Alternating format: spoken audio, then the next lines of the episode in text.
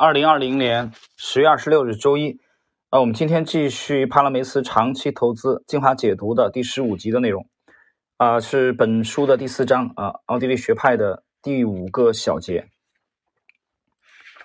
第五个小节，这个这个系列其实谈的就是奥地利学派，呃，它的理论在投资方面的实际的应用啊。今天我们进入第五个小节，对货币市场的特殊干预要。给予足够的重视，央行通过控制利率来操纵货币，这种情况将导致信贷市场的严重扭曲、投资过度以及金融泡沫，进而导致经济周期的形成甚至恶化。经济周期可能会变得特别显著和漫长。实际上，央行行长并不具备特殊知识，因此无法准确判断货币现状或设定正确的利率。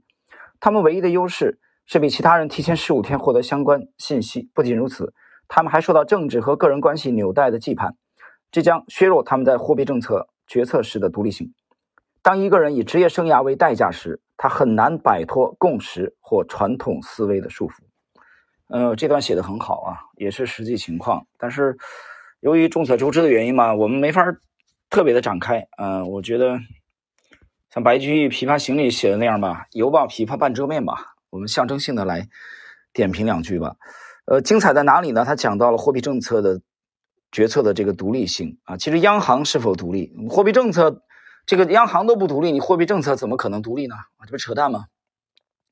他谈到了一个人以职业生涯为代价的时候，呃，这你你意思就是你要滚蛋了，你这个位置不保了。这种情况下，他就很难去实施自己真正的想法。也就是他是一个怎么说呢？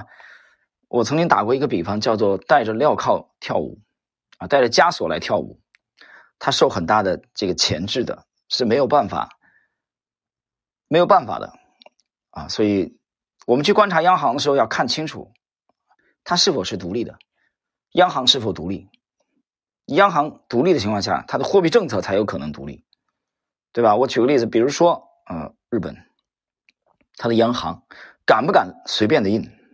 它有没有制约？答案是肯定的。行了，就这儿吧。继续啊。事实上，基于所有市场参与者决策的利率将更好地反映任何特定时间的需求。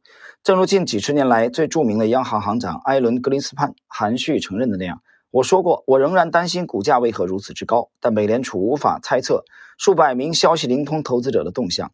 相比之下，美联储采取的立场是保护经济，以避免最终的崩溃。这里，格林斯潘指的不是决定货币价格的债券投资者，而是股票投资者。然而，任何人没有办法将一个群体的知识和另一个群体的知识区分开来。因此，按照他的推理，对数百名消息灵通的固定收益投资者的动向进行事后猜测，从而试图像美联储那样控制利率，也是不符合逻辑的。接下来，我们看一下帕拉梅斯的这个对这一段啊，对奥派的这个理论的，就是关于货币市场的这个特殊干预，应该重视。要重视央行通过这个调节利率来操纵货币这种现象啊。那么这一段在实践投资实践当中的应用，我们看看帕拉梅斯是如何解读的。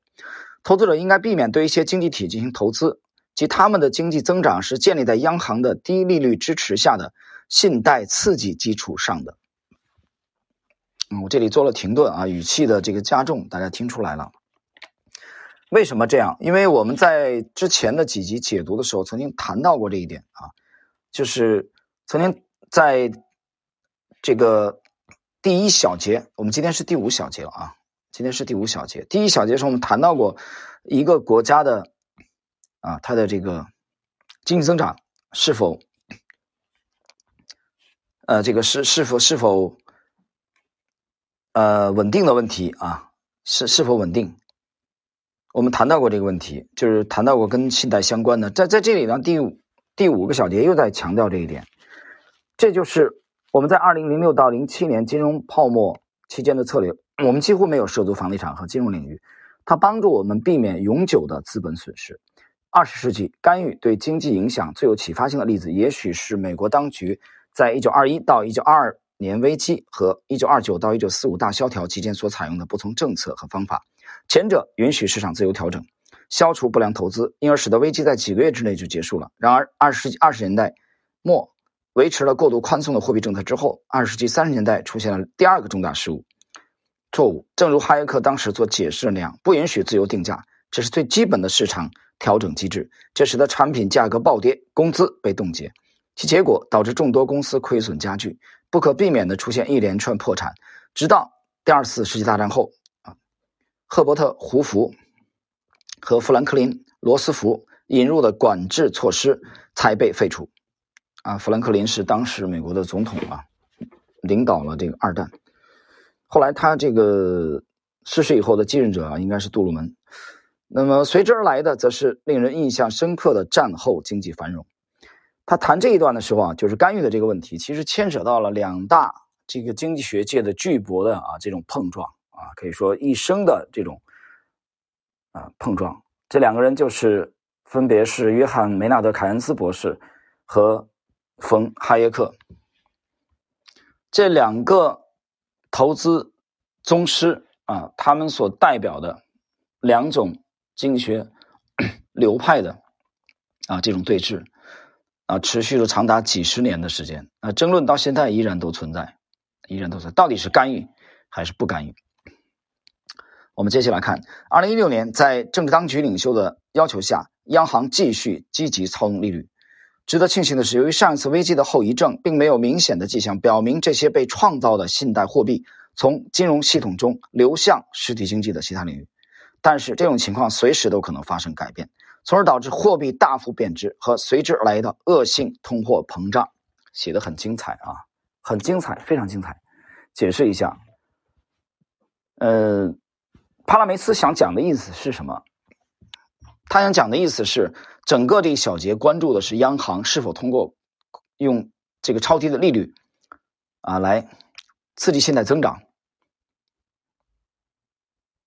这是这一节的重点啊，这一节重点。换言之，就是人工的干预，而且是强力的干预。这种强力的干预的代价是什么？这种被操纵啊创造出来的信贷的货币，它到底有没有？流向实体经济，啊，有没有流向制造业，还是流向了其他的领域？啊，流向了这个，比如房地产领域，啊，流向了比如，啊，我们不说吧。那么结果是什么呢？结果是货币的大幅贬值和随之而来的恶性通胀。谈到这里的时候，有一些现象其实很隐蔽的啊，很隐秘的，因为有些现象你从数字上是看不出东西来的。比如说，你看 CPI。你看不出来，CPI，CPI 很漂亮吗？对吧？我在之前几年讲过一个直观的观点啊，你拿一百元人民币啊，这是一个最直观的标志了。我们现在面额最大就是一百元，这一百元的购买力到超市去啊，你先不要说这个出国旅游啊，现在基本上你也出不去了，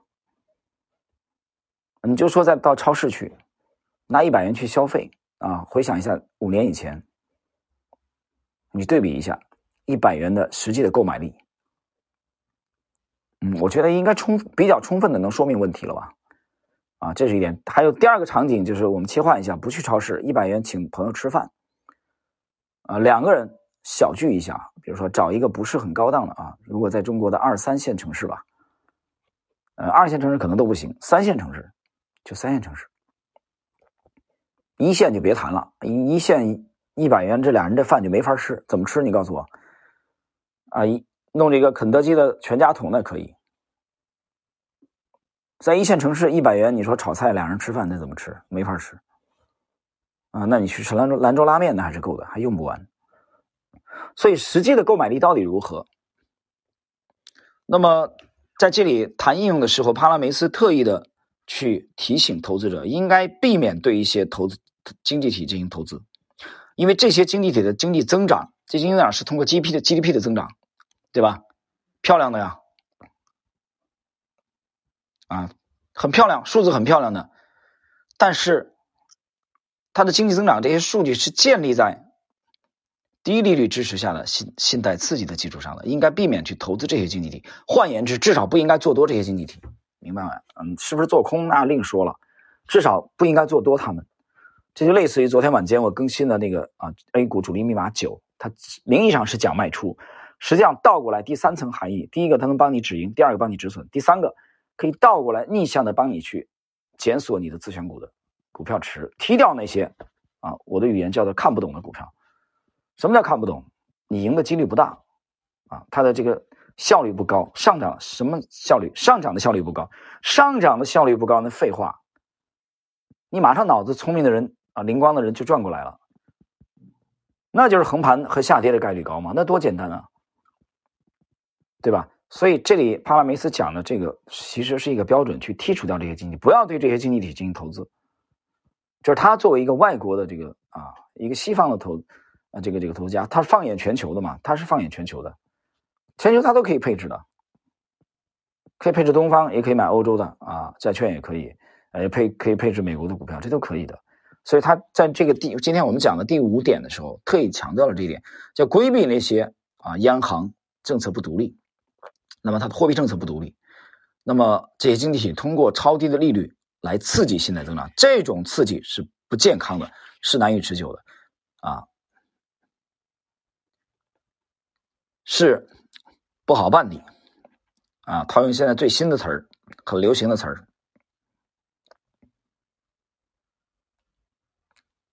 那么明白了这一点，他给我们提供了一个我认为是做空的标准，啊。这是我们今天这个第五小节讲的内容。好了，那么我们这个第五小节的内容啊，帕拉梅斯长期投资精华解读的啊，今天我们第十五集的内容就到这里，在下一集我们继续交流。